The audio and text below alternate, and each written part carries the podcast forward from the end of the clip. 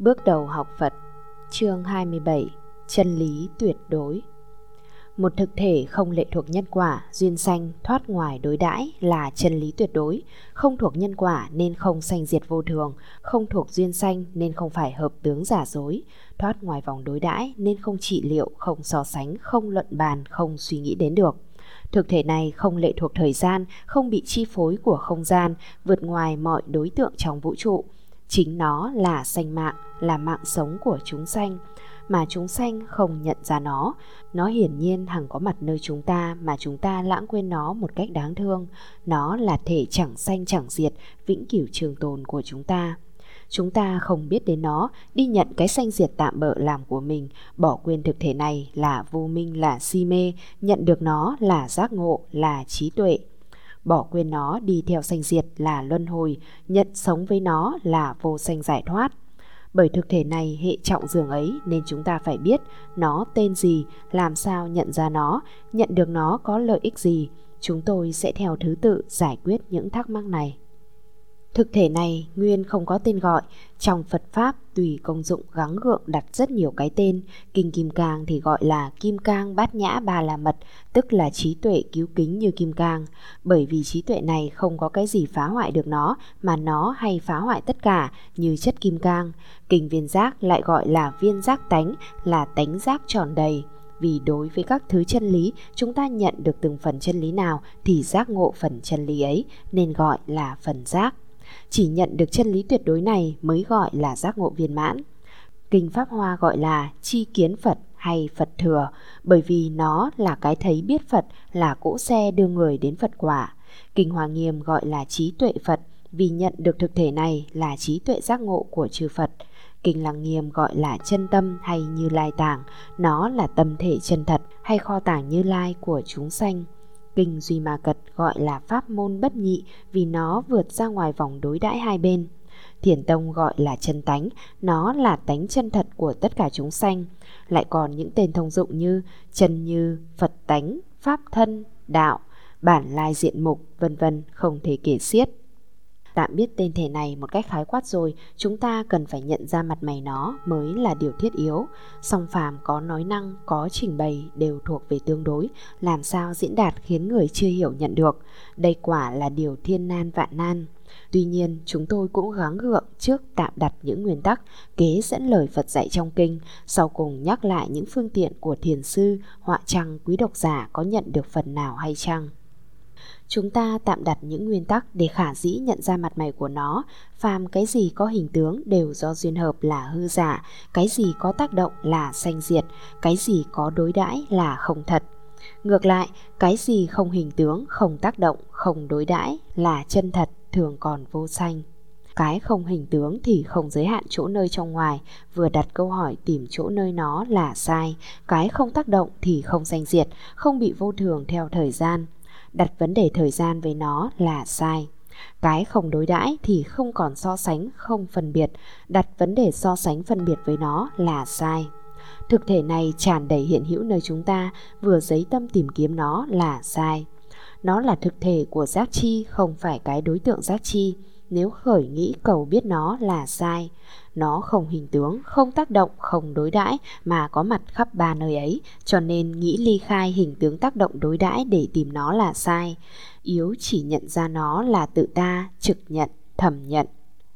Lời Phật dạy, phương tiện tổ chỉ đều là lối đập cỏ rắn sợ hay vỗ nước cá đau đầu mà thôi.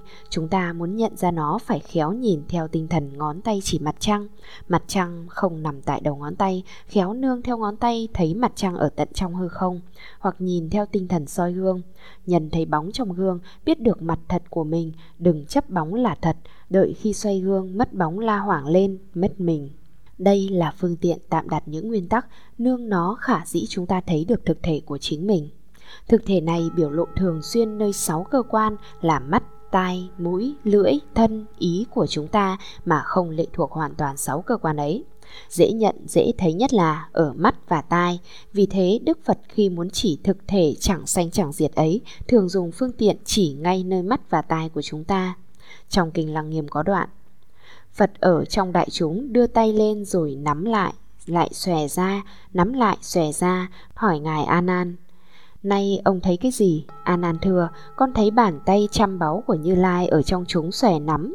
Phật bảo A Nan, ông thấy tay ta ở trong chúng xòe nắm là tay ta có xòe có nắm hay cái thấy của ông có xòe có nắm? A Nan thưa, tay chăm báu của Thế Tôn ở trong chúng xòe nắm, con thấy tay của Như Lai tự xòe nắm, chẳng phải tánh thấy của con có xòe nắm. Phật lại hỏi, cái nào động, cái nào tịnh? A Nan thưa, tay Phật động, tánh thấy của con còn không có tịnh, huống nữa là động. Phật khen, đúng thế. Lúc đó trong lòng bàn tay Phật phóng một làn hào quang báu soi bên phải ngài An An. An An liền xoay đầu nhìn bên phải, lại phóng quang soi bên trái ngài An An. An An xoay đầu nhìn bên trái. Phật hỏi An An, hôm nay tại sao đầu ông dao động? An An thưa, con thấy hào quang báu của Như Lai phóng đến bên trái, bên phải của con, con nhìn theo hai bên nên đầu tự dao động. Phật lại hỏi, ông nhìn hào quang Phật soi bên trái bên phải nên đầu dao động, thế là đầu ông động hay cái thấy động? A Nan thưa, bạch Thế Tôn, đầu con tự động, tánh thấy của con còn chẳng dừng, huống là dao động. Phật khen, đúng thế. Khi ấy Như Lai bảo khắp đại chúng rằng nếu như chúng sanh nhận lấy cái dao động gọi là trần, nhận lấy cái dao động gọi là khách, các ông xem A Nan, đầu tự dao động, cái thấy không động, lại xem ta, tay tự xòe nắm, cái thấy không xòe nắm. Tại sao hôm nay các ông lấy động làm thân, lấy động làm cảnh, từ thủy đến trung niệm niệm sanh diệt, quên mất chân tánh làm việc điên đảo, tâm tánh đã mất chân nên nhận vật làm mình ở trong luân hồi tự chịu lưu chuyển. Kinh Lăng Nghiêm cuối quyển 1 Hán tự qua đoạn kinh này, chúng ta nhận thấy thâm ý của Phật muốn chỉ cho Ngài A Nan và đại chúng biết, ngoại cảnh biến động sanh diệt như bàn tay Phật xòe nắm, thân này dao động vô thường như đầu Ngài A Nan xoay qua xoay lại, chỉ có cái thấy, xem thấy cảnh biến động mà không bị biến động, tựa nơi đầu dao động mà không bị dao động. Cái biến động và dao động là vô thường hư giả, tại sao chúng ta nhận nó làm thật thân của mình? làm thật cảnh của mình. Trái lại, cái thấy biết chưa từng dao động là chân thật vô sanh mà chúng ta lại bỏ quên nó để cam chịu lưu chuyển luân hồi. Lại cũng một đoạn kinh trong kinh Lăng Nghiêm. Vua Bà Tư Nặc đứng dậy bạch Phật. Con xưa chưa từng nghe sự chỉ dạy của Phật, gặp ca chiên diên, tỷ la trí tử đều nói, thân này sau khi chết không còn gì nữa gọi là niết bàn. Nay còn tùy gặp Phật vẫn còn hồ nghi, làm sao phát huy chứng biết chỗ tâm này chẳng sanh chẳng diệt. Đại chúng ở đây, những người còn chưa hàng hữu lậu, thảy đều thích được nghe. Phật bèn hỏi, Đại vương, nhục thân hiện tại của ông là đồng kim cang thường trụ chẳng hoại hay là biến hoại? Vua thừa, Bạch Thế Tôn, thần còn hiện nay chọn theo biến diệt. Phật lại bảo, Đại vương, ông chưa từng diệt, làm sao biết nó diệt? vô thừa, bạch thế tôn, thần biến hoại vô thường của con tuy chưa từng diệt, song con xem hiện tiền niệm niệm đổi rời luôn luôn chẳng dừng, như lửa tàn thành cho dần dần tiêu mất, mất hết không dừng, nên biết thân này sẽ tiêu diệt. Phật bảo, đại vương đúng thế, nay ông đã già, đi theo suy yếu, nhàn mạo đầu giống lúc còn trẻ. Vua thừa, bạch thế tôn, Thủa xưa còn trẻ, da rẻ tươi nhuận, đến lúc trưởng thành, khí huyết sung mãn, nay còn già cả, suy yếu hình sắc khô khan, tinh thần mờ tối, tóc bạc, mặt nhăn không còn bao lâu sẽ chết, làm sao sánh được với lúc sung thạnh. Phật bèn bảo, Đại vương, hình dung của ông đầu lẽ già liền, Vua thưa, Bạch Thế Tôn, nó thầm biến hóa đổi rời thật con chẳng biết, nóng lạnh đổi thay dần dần đến như thế. Vì sao khi con 20 tuổi tuy nói niên thiếu, nhàn mạo đã già hơn lúc 10 tuổi, đến 30 tuổi con lại suy hơn 20 tuổi, nay còn đã 62 tuổi, xem lại thủa 50 tuổi rõ ràng cường tráng. Bạch Thế Tôn, sự thầm đổi rời tuy đặt thời hạn 10 năm, song còn suy xét kỹ nó biến đổi đâu những 10-20 năm mà thật rời đổi từng năm, đầu chỉ từng năm mà rời đổi từng tháng, đầu chỉ từng tháng mà rời đổi từng ngày. Suy xét chín chắn tế nhị hơn thì khoảng mỗi sát na, mỗi niệm đổi rời. Vì thế biết thân con chọn theo biến diệt. Phật bảo, Đại vương, ông thấy sự biến hóa đổi rời chẳng dừng, ngộ biết thần ông tiêu diệt, cũng chính khi diệt đó, ông biết trong thân có cái chẳng diệt chăng? Vua bèn chấp tay bạch Phật, thật con chẳng biết. Phật bảo, này tôi chỉ cho ông biết cái tánh chẳng xanh chẳng diệt. Đại vương, ông khi mấy tuổi được thấy sông Hằng? Vua thưa, khi con được 3 tuổi, mẹ bồng đi yết kiến kỳ bà thiên sang ngang sông này, khi ấy đã biết sông Hằng. Phật bảo, đại vương, như ông đã nói, khi 20 tuổi già hơn 10 tuổi, cho đến 60 tuổi, năm tháng ngày giờ niệm niệm đổi rời. ắt khi ông 3 tuổi thấy sông Hằng, đến năm 13 tuổi thấy sông Hằng, cái thấy ấy thế nào? Vua thừa như lúc 3 tuổi rõ ràng không đổi, cho đến hiện nay 62 tuổi vẫn không có khác. Phật bèn bảo, nay ông tự lo tóc bạc mặt nhăn, quyết định mặt nhăn hơn lúc còn trẻ, song hiện nay ông thấy sông Hằng cùng với cái thấy sông Hằng thuở xưa có trẻ có giả chăng? Vua thưa, Bạch Thế Tôn, không. Phật bèn bảo, đại vương, mặt ông tuy nhăn song tánh thấy của ông chưa từng nhăn, nhăn thì biến đổi, chẳng nhăn thì không biến đổi, biến đổi thì bị sanh diệt, cái không biến đổi vốn không sanh không diệt, tại sao ở trong ấy chịu sanh tử với ông mà ông dẫn lời mạc giả lê đều nói thân này sau khi chết là diệt hết. Kinh Lăng Nghiêm đầu quyển 2 Hán tự Đọc đoạn kinh này chúng ta thấy Phật chỉ rõ ràng ngay nơi thân này cái nào sanh diệt, cái nào chẳng sanh diệt. Thân là dòng biến động thay đổi từng phút từng giây, tức là vô thường hoại diệt. Tánh thấy xưa nay chưa từng thay đổi thì làm gì có hoại diệt. Nói tánh thấy là chỉ cái thấy biết thường xuyên ở nơi mắt chúng ta khi chưa hợp tác với niệm thứ hai để so sánh đẹp xấu hơn kém. Cho đến mắt chúng ta mở hay nhắm, nó cũng luôn luôn hiển lộ, nó không lệ thuộc hoàn toàn vào mắt. Cơ quan mắt tốt thì nó hiện sáng tỏ, cơ quan mắt xấu thì nó hiện lu mờ. Cho đến cơ quan mắt hoại, nó cũng không bị hoại theo, đó là đặc tính chẳng xanh chẳng diệt của nó vậy. Chẳng những thực thể chẳng xanh chẳng diệt, hằng biểu lộ ở mắt mà ở tai nó cũng có mặt luôn luôn, cũng kinh lăng nghiêm lại có đoạn. Phật bảo La Hầu La đánh một tiếng chuông hỏi A Nan, hiện giờ ông nghe chăng? A Nan và đại chúng đồng thưa, chúng con nghe. Tiếng chuông giặt bứt, Phật lại hỏi, hiện giờ các ông nghe chăng? A Nan và đại chúng đồng thưa, chẳng nghe. La Hầu La lại đánh một tiếng chuông, Phật lại hỏi, hiện giờ các ông nghe chăng? A Nan và đại chúng đồng đáp, nghe. Phật hỏi A Nan, tại sao nghe, tại sao chẳng nghe? A Nan và đại chúng đồng bạch Phật, nếu đánh tiếng chuông thì chúng còn nghe được, đánh lâu tiếng bật âm vang dứt hết thì gọi là không nghe. Phật lại bảo La Hầu La đánh chuông, hỏi A Nan, hiện giờ có tiếng chăng? A Nan và đại chúng đồng thưa, có tiếng. Đợi dây lâu tiếng bật, Phật lại hỏi, hiện giờ có tiếng chăng? A Nan và đại chúng đáp, không tiếng. Giây lát La Hầu La lại đánh chuông, Phật lại hỏi, hiện giờ có tiếng chăng? Anan và đại chúng đồng đáp, có tiếng. Phật hỏi Anan, ông nói thế nào là có tiếng, thế nào là không tiếng? Anan và đại chúng đồng bạch, nếu đánh chuông thì gọi có tiếng, đánh lâu tiếng bạt âm vàng dứt hết thì gọi không tiếng. Phật của Anan và đại chúng, hôm nay tại sao các ông tự nói rối loạn? Đại chúng và Anan đồng thời hỏi Phật, thế nào hôm nay chúng con nói rối loạn? Phật bảo, tôi hỏi các ông nghe thì các ông đáp nghe, tôi hỏi các ông tiếng thì các ông đáp tiếng, chỉ nghe với tiếng mà đáp không nhất định, tại sao như thế chẳng gọi là rối loạn? Này A Nan, tiếng bật không còn âm vang, ông nói không nghe, nếu thật không nghe thì tánh nghe đã diệt, giống như cây khô, lại đánh tiếng chuông thì ông làm sao mà biết, biết có biết không chính là thanh trần, tiếng, hoặc có hoặc không, đâu phải tánh nghe kia là có là không. Nếu tánh nghe thật không thì ai biết nó không? Thế nên anan, tiếng ở trong tánh nghe tự có sanh diệt. Chẳng phải tánh nghe của ông do có tiếng, Không tiếng mà nó thành có thành không? Ông còn điên đảo nhận lầm tiếng làm cái nghe, Đâu còn lạ gì chẳng mê lầm cho cái thường làm loạn. Chọn không nên nói, lìa các thứ động tịnh, Thông bít mà bảo không có tánh nghe. Kinh Lăng Nghiêm, cuối quyển 4 Hán tự đây là cái mê lầm chung của toàn thể chúng ta, nhận tiếng làm cái nghe, nhận hình tướng làm cái thấy, có tiếng gọi là có nghe, không tiếng lại gọi là không nghe. Có hình tướng gọi là có thấy, không hình tướng gọi là không thấy, nghe thấy là cái giác chi của chính mình hình tướng và âm thanh là cái trần cảnh bên ngoài, nhận lầm trần cảnh là mình, trách gì không mất mình và trôi lăn theo cái sanh diệt mãi mãi.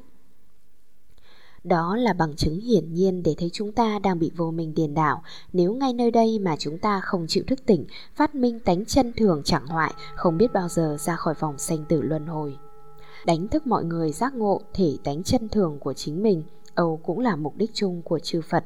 Kinh Pháp Hòa có đoạn, Này xá lợi Phất, chư Phật tùy nghi nói Pháp ý thú khó hiểu vì cớ sao, vì ta dùng vô số phương tiện các thứ nhân duyên lời lẽ thí dụ diễn nói các pháp pháp ấy không phải do suy nghĩ phân biệt hay hiểu chỉ có chư phật mới hay biết nó. Vì chư phật thế tôn chỉ do một đại sự nhân duyên mà hiện ra đời. Xá lợi phất thế nào nói chư phật thế tôn chỉ do một đại sự nhân duyên mà hiện ra đời? Vì chư phật thế tôn muốn chúng sanh mở chi kiến phật khiến được thanh tịnh mà hiện ra đời. Muốn chúng sanh ngộ chi kiến Phật mà hiện ra đời, muốn chúng sanh nhập chi kiến Phật mà hiện ra đời. Xá lợi Phất, đó là chư Phật chỉ do một đại sự nhân duyên mà hiện ra đời. Kinh Pháp Hoa Phẩm Phương Tiện Yếu chỉ chư Phật không có hai, duy dẫn đường chúng sanh vào chi kiến Phật. Chi kiến Phật tức là cái thấy biết Phật sẵn có nơi chúng ta. Chúng ta thấy nhân nơi sắc tướng, sắc tướng mất, nói không thấy. Biết nhân trần cảnh, trần cảnh không, nói không biết. Ai thấy sắc tướng mất mà nói không thấy, ai biết trần cảnh không mà nói không biết. Quả tang chúng ta quên mất chúng ta một cách đáng thương. Mỗi hôm sáng ra vừa mở mắt, chúng ta đã đặt sẵn bao nhiêu vấn đề phải giải quyết trong ngày nay. Đến tối ăn cơm xong, lên giường nằm kiểm điểm lại đã giải quyết được mấy vấn đề, còn cặn lại và thêm những vấn đề mới ngày mai phải giải quyết. Cứ thế mãi, ngày nay ngày mai, cho đến ngày tắt thở mà những vấn đề vẫn chưa giải quyết xong. Những vấn đề là việc bên ngoài mà thiết tha giải quyết, còn chính ông chủ đặt vấn đề và giải quyết vấn đề lại quyền bẵng. Song ông chủ ấy lại là người không có vấn đề, quên mình chạy theo cảnh là cái thấy biết của chúng sanh. Nhân cảnh nhận được tánh chân thường của chính mình là cái thấy biết Phật, chi kiến Phật, quên mình là mê, nhận được mặt thật của mình là giác, chuyển mê khai ngộ cho chúng sanh đó là bản hoài của chư Phật. Chính vì đánh thức chúng sanh sống trở lại cái thấy biết Phật của mình, đừng chạy theo trần cảnh mà quên mất mình, kinh kim càng có đoạn sau. Thế nên tu Bồ đề, Bồ Tát nên lìa tất cả tướng phát tâm vô thượng, tránh đẳng tránh giác Phật. Không nên trụ nơi sắc, không nên trụ thanh, hương, vị, xúc, pháp. Nên phát tâm không có chỗ trụ, nếu tâm có trụ tức là chẳng trụ. Kinh Kim Cang. Tâm vô thượng tránh đẳng tránh giác là tâm Phật, tâm Phật không dính mắc sáu trần, vì sáu trần là pháp sanh diệt, dính mắc pháp sanh diệt là tâm hư vọng của chúng sanh, cho nên Bồ Tát muốn an trụ nơi tâm Phật thì không nên dính mắc sáu trần, còn chạy theo sáu trần là còn thấy trong có tâm ngoài có cảnh, nằm trong pháp đối đãi giả dối, biết trần cảnh duyên hợp giả dối, dừng tâm không chạy theo nó là sống trở về tánh chân thật tuyệt đối của mình. Đó là pháp môn bất nhị trong kinh Duy Ma Cật. Kinh Duy Ma Cật có đoạn sau. Ông Duy Ma Cật nói với các vị Bồ Tát, các nhân giả, thế nào là Bồ Tát vào pháp môn không hai, cứ theo chỗ hiểu của mình mà nói. Bồ Tát Pháp tự tại nói, các nhân giả sanh diệt là hai, Pháp vốn không sanh cũng không diệt, được vô sanh Pháp nhẫn, đó là vào pháp môn không hai. Bồ Tát Đức Thù nói, ngã, ngã sở là hai, nhân có ngã mới có ngã sở, nếu không có ngã thì không có ngã sở, đó là vào pháp môn không hai. Bồ Tát Văn Thù nói, như ý tôi đối với tất cả các pháp không nói không bàn, không chỉ không biết, xa lìa các vấn đáp, đó là vào pháp môn không hai. Ngài Văn Thù hỏi ông Duy Ma Cật, chúng tôi ai cũng nói rồi, đến lượt nhân giả nói thế nào là pháp môn không hai. Ông Duy Ma Cật ngồi im lặng. Ngài Văn thù khen, hay thầy, hay thầy, cho đến không có văn tự ngữ ngôn, đó mới thật là vào pháp môn không hai. Kinh Duy Ma Cật, phẩm pháp môn bất nhị. Người đọc kinh Phật rất khó hiểu vì cách lập ngôn trong kinh, thế thường nói hai hoặc nói một, nếu không phải một thì là hai, không phải hai thì là một. Tại sao trong kinh nói không hai mà chẳng nói một? Bởi một đối hai, hai đối một, ở đây chỉ pháp thoát ngoài đối đãi nên nói không hai. Nếu có dùng ngôn ngữ cũng vì để dẹp ngôn ngữ, như đoạn Ngài Văn Thù nói. Đến chỗ cứu kính ấy không còn lời để diễn bày, vừa có diễn bày đều rơi vào đối đãi, chỉ ngay đó nhận được mới là người đạt đạo. Chính đó là chỗ im lặng của ông Duy Ma Cật. Nói mà không nói là mượn ngôn ngữ để dẹp ngôn ngữ, không nói mà nói là im lặng để thầm chỉ chân lý tuyệt đối, đặt hết ngữ ngôn. Đó là thái độ hai vị Bồ Tát ở cuối phẩm này. Trong các kinh còn đầy dẫy những đoạn chỉ dạy chân lý tuyệt đối này, chỉ e dẫn lắm thêm dườm, chúng ta hãy bước sang lãnh vực thiền sư. Trước tiên là bài thuyết pháp kỳ diệu của Tổ Huệ Năng. Sau khi khai ngộ, được ngũ tổ truyền y bát bảo trở về phương Nam, tổ đi đến ngọn đại diễu bị Huệ Minh đuổi theo kịp. Tổ để y bát trên tảng đá vào rừng ẩn. Huệ Minh đến gặp y bát, xong dở lên không nổi gọi. Hành giả, tôi đến đây vì Pháp, không phải vì y bát. Tổ nghe gọi, bước ra ngồi trên tảng đá bảo, nếu ông vì Pháp, hãy bình tâm nghe tôi nói. Huệ Minh đứng yên lặng giây lâu, tổ bảo, không nghĩ thiện, không nghĩ ác, cái gì là bản lai diện mục của Thượng Tọa Minh? Nghe câu này, Huệ Minh liền đại ngộ. Bài thuyết pháp ngắn gọn này phản ánh trung thực một sự nghiệp to tát tổ vừa lãnh hội nơi ngũ tổ và đang mang nó về phương Nam. Chính đó cũng là bản hoài của chư Phật. Bản lai diện mục là bộ mặt thật xưa nay của chúng ta, nó là tên khác của đạo, của pháp thân, của Phật tánh, của chân tâm vân vân. Chúng ta có bộ mặt thật muôn đời không đổi mà tự bỏ quên nó, bám vào thân hình tạm bợ cho là thật mình. Cái thân hình đang chấp giữ là thật mình, nó thay đổi từng phút giây, hợp tan không nhất định.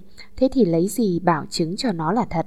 Quả thật, một hình tướng biến thiên, một hợp thể tạm bợ nó có mà không thật có vì luôn luôn đổi thay, còn mà không thật còn vì hợp tan chẳng định, nếu chấp chặt nó là ta, thật là cái ta tạm bỡ làm sao, hoặc có người biết thân này giả dối, chính cái tâm biết thiện, biết ác, biết phải, biết quấy, tốt xấu vân vân mới thật là ta, song cái tâm phân biệt hai bên cũng là đổi thay tạm bỡ vì vừa giấy nghĩ về lành về dữ thì nó đã sanh diệt rồi, nếu buông hết mọi vấn đề đối đãi, tìm lại nó thì tung tích vắng tanh, thế là ta ở đâu? Mất rồi sao? Thật bối rối vô cùng Nếu chấp cái suy nghĩ làm ta Chỉ vì chấp thân tạm bợ Tâm giả dối làm ta nên muôn kiếp trôi lăn Trong sanh diệt gọi là luân hồi ngay nơi thân tạm bợ, tâm giả dối, chúng ta nhận ra bộ mặt thật xưa nay của mình và sống hẳn với nó, dòng sanh diệt ngang đây liền dừng, kiếp luân hồi đến đây giải thoát. Bộ mặt thật xưa nay chưa từng bị sanh diệt, một thực thể không do duyên hợp làm gì bị đổi thay tan hợp. Nó vẫn có và thường còn mà chúng ta quên đi gọi là vô minh, nhận ra nó không còn lầm quên nữa gọi là giác ngộ. Muốn chỉ bộ mặt thật xưa nay cho người không có cách kỳ diệu nào bằng câu không nghĩ thiện, không nghĩ ác, cái gì là bản lai diện mục của Thượng Tọa Minh, của Lục Tổ. Người ta cứ thắc mắc cái gì là bản lai diện mục của Thượng Tọa Minh mà chẳng nhớ ra, không nghĩ thiện, không nghĩ ác là tối quan trọng. Chính khi không nghĩ thiện, không nghĩ ác là bản lai diện mục của Thượng Tọa Minh chứ còn gì nữa. Bởi khi tâm bình thường tỉnh táo, không giấy nghĩ thiện ác phải quấy, quả là bộ mặt thật xưa nay xuất hiện. Vừa giấy nghĩ thiện ác là động, là chạy theo sanh diệt, bộ mặt thật xưa nay bị khuất lấp mất rồi, cho nên qua câu nói này, Thượng Tọa Minh khéo thấy được bộ mặt thật xưa nay của mình, gọi là ngộ đạo. Dưới đây thêm những bài thuyết pháp đơn giản bình dị mà hay tuyệt của các thiền sư thiền sư Tùng Thẩm, Triệu Châu đến tham vấn Nam Tuyền phổ nguyện hỏi Thế nào là đạo? Nam Tuyền đáp Tâm bình thường là đạo Lại có thể nhằm tiến đến chăng? Nghĩ nhằm tiến đến là trái Khi chẳng nghĩ làm sao biết là đạo. Đạo chẳng thuộc, biết chẳng biết, biết là vọng giác, không biết là vô ký. Nếu thật đạt đạo thì chẳng nghi, ví như hư không thành thang rỗng rang đâu thể gắng nói phải quấy. Ngay câu nói này sư ngộ đạo đạo là tên khác của bản lai diện mục hay pháp thân. Nó là thực thể tuyệt đối nằm sẵn nơi tâm tánh chúng ta. Chúng ta vừa giấy niệm tìm nó tiến đến nó là trái mất rồi. Khởi nghĩ biết nó đã rơi vào vọng giác không nghĩ biết nó để tâm mờ mờ mịt mịt lại thuộc bệnh vô ký, giấy tâm phán đoán phải quấy càng xa với đạo. Câu tâm bình thường là đạo, quả thật đã vén bức màn vô minh cho mọi người thấy được. Bộ mặt thật xưa nay của mình rồi. Bởi khởi tâm tìm kiếm là mất bình thường, xét đoán phải quấy là mất bình thường. Chỉ tâm tỉnh táo sáng suốt mà không giấy động mới thật tâm bình thường. Tâm bình thường không tướng mạo, không hình dáng, thể nó thanh thang rỗng rang đồng với hư không, thấy được tâm thể này là người đạt đạo. Thiền sư đạo ngộ bảo đệ tử là sùng tín rằng Người làm thị giả cho ta, ta sẽ chỉ tâm yếu cho ngươi Sùng tín nhận làm thị giả Trải qua mấy năm mà không được chỉ dạy điều gì. Sùng tín thưa Từ ngày con vào đây đến giờ Chưa được hòa thượng chỉ dạy tâm yếu. Đạo ngộ bảo Từ ngày ngươi vào đây đến nay Ta chưa từng chẳng chỉ dạy tâm yếu. Chỉ dạy ở chỗ nào? Người dâng trả lên Ta vì người tiếp. Ngươi bưng cơm đến, ta vì ngươi nhận, ngươi xá lui ra thì ta gật đầu, chỗ nào chẳng chỉ dạy tâm yếu. Sùng tín cúi đầu suy nghĩ dây lâu, đạo ngộ bảo, thấy thì thẳng đó liền thấy, suy nghĩ liền sai. Ngay câu này sùng tín khai ngộ. Đạo ngộ nói tâm yếu tức là nam tuyền nói tâm bình thường Trong mọi hành động ăn cơm, mặc áo, tới lui qua lại của chúng ta đều biểu lộ tâm yếu đầy đủ chỉ đáng tiếc khi chúng ta chẳng chịu ăn lại nghĩ đến các việc này Khi mặc chẳng chịu mặc lại suy nghĩ các việc nọ. Chúng ta không thể sống được với tâm bình thường trong mọi hoạt động của mình, hằng bị vọng tưởng cuốn hút qua mọi lĩnh vực hoạt động của nó, do đó cả ngày chúng ta mãi đuổi theo vọng tưởng, hết thứ này đến loại khác, không bao giờ được dừng nghỉ. Ở đây thiền sư đạo ngộ chỉ tâm yếu phát hiện nơi dâng trà, nhận cơm, gật đầu thật là bình thường đơn giản. Tâm yếu hàng hiện hữu nơi mọi hoạt động của chúng ta mà chúng ta thông qua không chịu nhận. Bởi trong đầu óc chúng ta chứa dẫy đầy các thứ quái tượng, hiếu kỳ thì làm sao nhận được cái bình thường đơn giản này, nói đến tâm yếu, đạo, pháp thân vân vân, chúng ta tưởng tượng phải là cái gì phi thường, kỳ đặc mới được, đâu ngờ nó lại là cái rất đơn giản, bình dị ném phát mọi vọng tưởng cuồng loạn, chỉ sống với tâm thể an nhiên trong mọi hoạt động bình thường là được. Chúng ta đạt đạo, ngộ tâm yếu. Các lượn sóng lặn hụp trên mặt biển là hiện tượng sanh diệt, khi mọi lượn sóng đều lặng yên, chỉ còn một mặt biển phẳng lì, thử hỏi cái gì là sanh diệt? Có sóng nổi lên là có hình tướng sai biệt, khi sóng lặng hết tìm xem còn hình tướng gì, song đến đó không thể nói không có mặt biển, tâm thể chúng ta cũng như thế, chỉ cần lặng hết mọi vọng tưởng thì thể tánh hiển bày, thế nên vừa suy nghĩ là lấp mất thể tánh rồi. Thiền sư Hoài Hải, Bá trượng, theo hầu mã tổ đi dạo trong vườn, Bỗng có bầy chim bay qua. Mã tổ hỏi, Bay đó là gì? Hoài hải thưa, Bầy vịt trời. Bay đi đâu? Bay qua mất. Mã tổ nắm lỗ mũi của sư vặn mạnh một cái Đau quá sư là thất thanh. Mã tổ bảo, Sao không nói bay qua mất? Nhân đây sư tỉnh ngộ. Tâm yếu luôn luôn hiển lộ đầy đủ nơi sáu căn mà chúng ta không nhận thấy. Chúng ta một bể buông thả sáu căn chạy theo sáu trần, mắt đối sắc cho là có thấy, sắc trần qua mất nói là không thấy. Lệ thuộc hẳn ngoại cảnh, sắc trần là tướng sanh diệt chợt có chợt không, cái thấy biết sắc trần có khi nào sanh diệt mà chúng ta chỉ nhận sắc trần không nhận cái thấy. Cái thấy là hiện thân của tâm yếu, là mạng sống ngàn đời của chúng ta Thế mà chúng ta quên đi mạng sống của chính mình, phóng tâm đuổi theo dòng sanh diệt của ngoại giới. Trường hợp thiền sư Hoài Hải cũng thế, chỉ nhớ bầy chim bay qua mắt, không nhớ tánh thấy thường còn của mình. Mã tổ nắm lỗ mũi vạn mạnh bảo, sao không nói bay qua mất? Sư chợt tỉnh ngộ, cái không mất của mình hay thức được giấu mê, quên mình theo vật. Chúng ta sống nhờ lỗ mũi hít vô thở ra, nó là danh mạng của mình. Lỗ mũi hằng có mặt thường trực ở trước chúng ta mà chúng ta khó thấy và ít nhớ. Hằng ngày chúng ta chỉ nhớ những vấn đề ăn, mặc, đẹp, xấu, vân vân, còn hơi thở là điều tối thiết yếu lại quên đi. Quên hơi thở tức là quên đi mạng sống của mình. Mạng sống đã quên đi thì sự sống không còn ý nghĩa của sự sống. Sống của cái chết, của cái cuồng loạn, Phật tổ cố đánh thức chúng ta nhớ lại mạng sống của chính mình, hàng sống với mạng sống của chính mình, làm gì có nghĩa chết, như mãi còn thở ra vào, sao nói chết được, bởi vì chết là mất đi cái sống, là dừng hơi thở, tánh thấy hàng hiện hữu nơi chúng ta mà chúng ta không thấy, ví như lỗ mũi thường có mặt ở trước mắt mà chúng ta dễ quên, cái nắm mũi vặn mạnh của mã tổ khiến thiền sư Hoài Hải đau là thất thanh, liền đó tỉnh ngộ, quả là diệu thuật trong nhà thiền cũng là một bài thuyết pháp không lời kỳ diệu. Tướng quốc Bùi Hữu vào viếng chùa Khai Nguyên, thấy trên vách chùa có vẽ hình cao tăng, Bùi Hữu hỏi thiền sư Hy Vận, Hoàng Bá.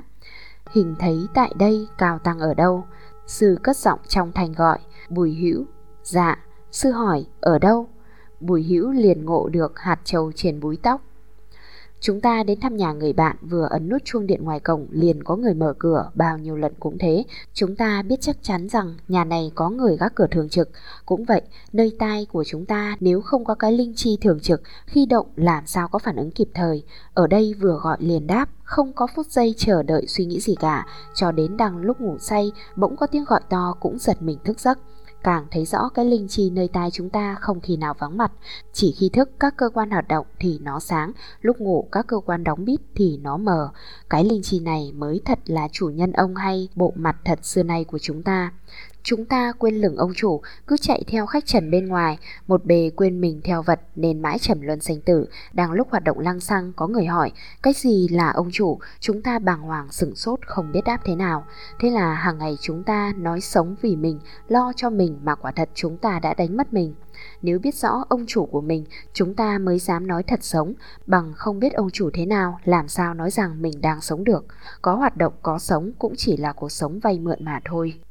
Ông Bùi Hưu thấy hình Cao Tăng mà không biết Cao Tăng ở đâu, đó là tâm trạng quên mất ông chủ đang thao thức dò tầm. Một tiếng gọi của thiền sư Hy Vận dường như một tiếng sét ngang tai khiến ông bất chợt dừng thanh dạ.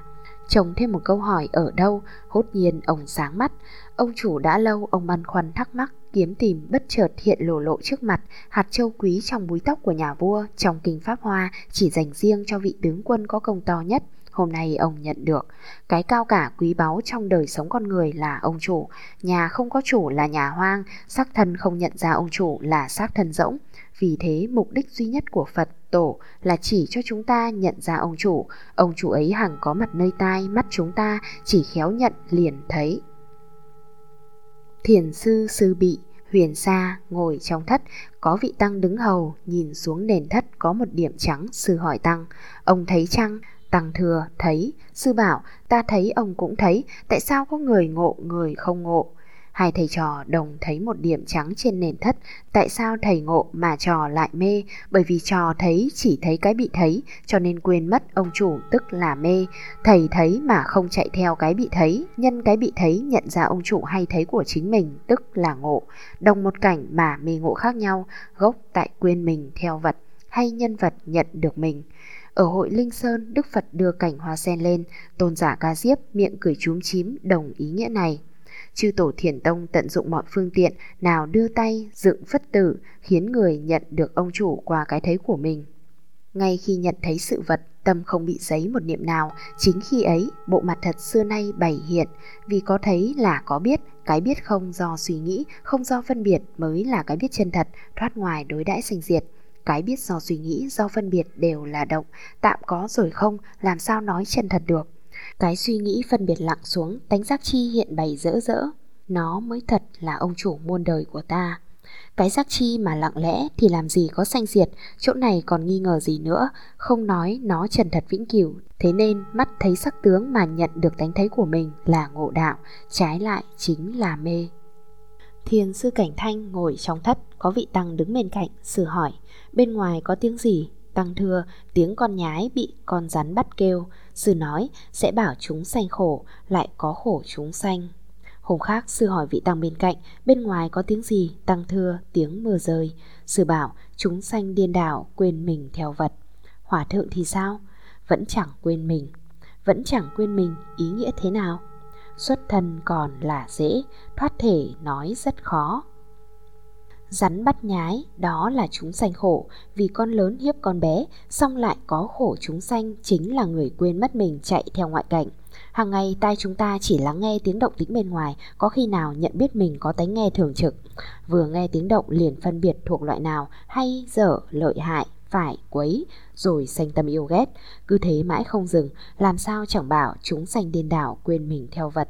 Chỉ có người tỉnh giác mới biết phản quan lại mình, mọi động tịnh bên ngoài đều là pháp sanh diệt. Ông chủ biết được mọi động tịnh ấy mới là người chẳng sanh diệt. Vì khi động vẫn biết động, lúc tịnh vẫn biết tịnh, hai tướng động tịnh đuổi nhau, ông chủ vẫn ngồi yên xem sự đổi thay của chúng. Người biết sống trở về ông chủ của mình, mặc sự sanh diệt đổi thay của trần cảnh là vẫn không quên mình. Chỗ không quên mình ấy làm sao diễn tả được nên nói xuất thân còn là dễ, thoát thể nói rất khó. Tai nghe tiếng mà không chạy theo phân biệt tiếng lại nhận nơi mình hằng có tánh nghe là pháp tu, phản văn văn tự tánh của Bồ Tát Quan Thế Âm. Âm thanh nhỏ lớn xa gần lúc nào cũng có, tánh nghe thường hằng nên mới thường nghe. Nếu tánh nghe có gián đoạn, ắt chúng ta có khi nghe khi không, song không khi nào chúng ta chẳng nghe, dù khi không có tiếng động vẫn nghe không tiếng. Đây là chứng cứ cụ thể tánh nghe thường trực nơi mọi người chúng ta. Trong các phương pháp tu trở về tự tánh, biết phản chiếu lại tánh nghe của mình là ưu việt hơn cả. Cho nên trong Kinh Lăng Nghiêm, Đức Phật bảo Bồ Tát Văn Thù chọn phương pháp nào viên thông, Ngài chọn ngay pháp, nhĩ căn viên thông của Bồ Tát Quán Thế Âm. Thiền sư có đến ngàn vạn phương tiện, lãnh hội một thì tất cả đều thông, sau khi thông lý tuyệt đối có giá trị thế nào? Bởi vì tất cả chúng ta đều trông thấy mọi lẽ tạm bỡ của cuộc đời, khiến khát khao tìm kiếm hướng về chỗ trường cửu miên viễn, song nói đến chỗ này dường như mọi người đều thở dài tự nhận là vô phần, hầu hết đều bó tay cúi đầu trước thực thể bất sanh bất diệt ấy, khao khát ước mơ mà không thể tìm được, không dám mò tới, thật là đau đớn vô cùng. Một khi bất ngờ bắt gặp được nó thì còn gì sung sướng cho bằng, chính tâm trạng tôn giả xá lợi phất ở trong kinh Pháp Hoa cũng thế, từ khi tu hành cho đến nay, các ngài chỉ mong được quả nhị thừa, không khi nào dám mơ ước đến Phật quả, bất ngờ được Đức Phật thọ ký cho sẽ thành Phật, thật là một điều quá sức ước mong. Nói thí dụ chàng cùng tử được ông trưởng già trao sự nghiệp để bày tỏ tâm trạng của các ngài, thiền sư Thủy Lạo nói với đồ đệ, từ khi ăn cái đạp của mã tổ đến giờ cười mãi không thôi. Thiền sư Huệ Hải cũng nói, từ khi nhận được kho báu nhà mình đến nay dùng mãi không thiếu, cười mãi không thôi vì hạt châu vô giá bị đánh mất bất chợt tìm thấy nắm được trong tay, kể từ đấy hết rồi một kiếp lang thang nghèo đói. Dùng mãi không thiếu vì nó là kho báu vô tận, ứng dụng tùy tâm nên gọi là bảo châu như ý. Có được hạt bảo châu như ý trong tay, tự thân mọi nhu cầu đều toại nguyện, còn thêm tùy ý cứu giúp tha nhân, thật là tư lợi, lợi tha viên mãn hạt minh châu vô giá hay bảo châu như ý đều do Đức Phật lấy làm thí dụ để chỉ thể tánh tuyệt đối này bởi vì mạng sống là cứu kính của chúng sanh, mạng sống càng dài thì giá trị càng cao, cho nên ở thế gian không ơn gì to bằng ơn cứu mạng, chỉ cần được cứu sống thêm một vài mươi năm, người ta cho đó là ơn sâu trời bể, đạt được thể tánh này là nhận lấy sanh mạng trường tồn miên viễn, vượt ngoài vòng thời gian, không còn dùng con số nào tính kể được. Đức Phật dùng thí dụ điểm mực nơi phẩm Như Lai thọ lượng trong kinh pháp là nói rõ ý này. Đem thế giới tam thiên nghiền thành bụi nhỏ, lấy bụi ấy làm mực, đi sang phương Đông trải qua trăm ngàn muôn ức thế giới mới điểm một điểm mực, gom hết những thế giới có điểm mực không điểm mực đã đi qua, nghiền nát thành bụi, mỗi hạt bụi tính là một kiếp, thử tính tuổi thọ Phật là bao nhiêu. Dù có nhà toán học tài tình mấy cũng không sao tính nổi tuổi thọ của Phật. Phật ở đây là chỉ Phật Pháp thân, tức là thực thể tuyệt đối sẵn có nơi mọi chúng sanh vậy. Thực thể này không những vượt ngoài thời gian mà cũng bao trùm khắp không gian. Kinh Hoa Nghiêm Đức Phật dùng thí dụ phá vi trần xuất kinh quyển để nói lên thế giới rộng lớn của nó, nói rằng có một quyển kinh lượng bằng thế giới tam thiên đại thiên, vò tròn nhét trong hạt bụi nhỏ, có người trí tuệ xem biết dùng phương tiện đập vỡ hạt bụi lấy quyển kinh, trong quyển kinh ghi chép đầy đủ mọi sự thật của thế giới tam thiên đại thiên. Quyển kinh dụ thể tánh tuyệt đối hay Phật tánh, hạt bụi dụ thân tứ đại của chúng sanh, muốn biết mọi sự vật trong vũ trụ không gì hơn ngay nơi thân này nhận ra thể tánh tuyệt đối, mọi sự thật hiện bày đầy đủ trong ấy. Cớ ai ngờ trong hạt bụi nhỏ lại chứa quyển kinh to như thế, chỉ người trí tuệ Phật mới nhận thấy được nó. Chúng ta không khi nào dám thừa nhận mình có thể đánh rộng lớn trùm khắp vũ trụ mà hằng tự nhận mình như cây lau cây sậy trên địa cầu, như hạt cát trong bãi sa mạc. Vì thế đọc kinh Duy Ma Cật thấy nói, ông Duy Ma Cật đưa tay nắm thế giới rời đi nơi khác. Làm sao chúng ta dám tin? Tôn giả A Nan sau khi ngộ được chân tâm bạch Phật rằng con xem thân cha mẹ sanh so với chân tâm như hạt bụi trong hư không, như hòn bọt ngoài bể cả, kinh lăng nghiêm Tuệ Trung Thượng Sĩ, một thiền sư Việt Nam có vị tăng hỏi, sanh tử là việc lớn, làm sao giải quyết? Thượng Sĩ đáp, trong hư không dài có chướng gì hai vành xe, ngoài bể cả có ngại gì hòn bọt nổi. Ý nói rằng sự sanh tử của thân này đối với pháp thân như hai vành xe ném trong hư không, như hòn bọt nổi trong bể cả, có nghĩa lý gì mà quan trọng? Hạt bụi sánh với hư không, hòn bọt so với bể cả, giá trị quá rõ ràng nên nói viên ngọc vô giá. Sống với thể tánh này thì diệu dụng vô cùng, lợi mình lợi người viên mãn. Hàng ngày chúng ta chỉ sống với vọng tưởng mà còn có trăm ngàn tác dụng tạo ra trăm điều ngàn việc. Phương Chi sống với thể tánh linh minh thì diệu dụng làm sao lường được. Căn cứ hiện tượng thế gian phán xét để thấy rõ điều này. Trên thế gian cái gì càng thô thì dục càng yếu, cái gì càng tế thì dục càng mạnh. Như đất thể thô hơn nước nên bị nước cuốn trôi, nước thể thô hơn gió nên bị gió đùa. Sức mạnh của gió làm tan cả đất, cuốn phăng cả nước mà không thấy hình dáng tướng mạo gì. Sức mạnh của nguyên tử, của khinh khí cũng tương tự như thế. Vọng tưởng là tướng tâm duyên theo pháp trần nên có tướng mạo. Khi tâm ta tưởng quả núi, liền có quả núi hiện nơi tâm. Tâm nhớ người, liền có người hiện. Giấy tâm thì có cảnh, tâm cảnh dính liền nhau. Tâm không rời cảnh, đó là tâm hư vọng cũng gọi là vọng tưởng. Cảnh có đến ngàn vạn nên tâm duyên cảnh cũng cả trăm thứ. Có tướng mạo là tâm thô, chia nhiều thứ là bị phân tán. Tâm thô và phân tán nên công dụng của nó yếu ớt tầm thường. Khi vọng tưởng đã lặng sạch, chỉ còn một tâm thể linh minh, không hình dáng tướng mạo nên ứng dụng vô cùng.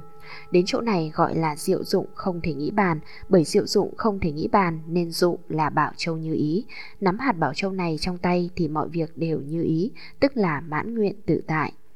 Một bên công dụng tầm thường cuộc hạn, một bên diệu dụng không thể nghĩ bản tự do tự tại, đối chiếu nhau chúng ta thấy rõ giá trị sai biệt của đôi bên rồi. Chân lý tuyệt đối không có ở bên ngoài mà nằm sẵn ngay nơi chúng ta. Chúng ta muốn tìm nó phải biết quay lại nhìn mình, đừng chạy ra ngoài tìm kiếm vô ích. Chân lý tuyệt đối nơi mình chính là ông chủ của mình. Nhận ra ông chủ thì mọi chân lý trong vũ trụ đều thấy rõ, nhận ra và sống được với ông chủ của chính mình thì vòng luân hồi chấm dứt, mọi khổ đau diệt sạch, được giác ngộ giải thoát hoàn toàn. Hết chương 27, chân lý tuyệt đối.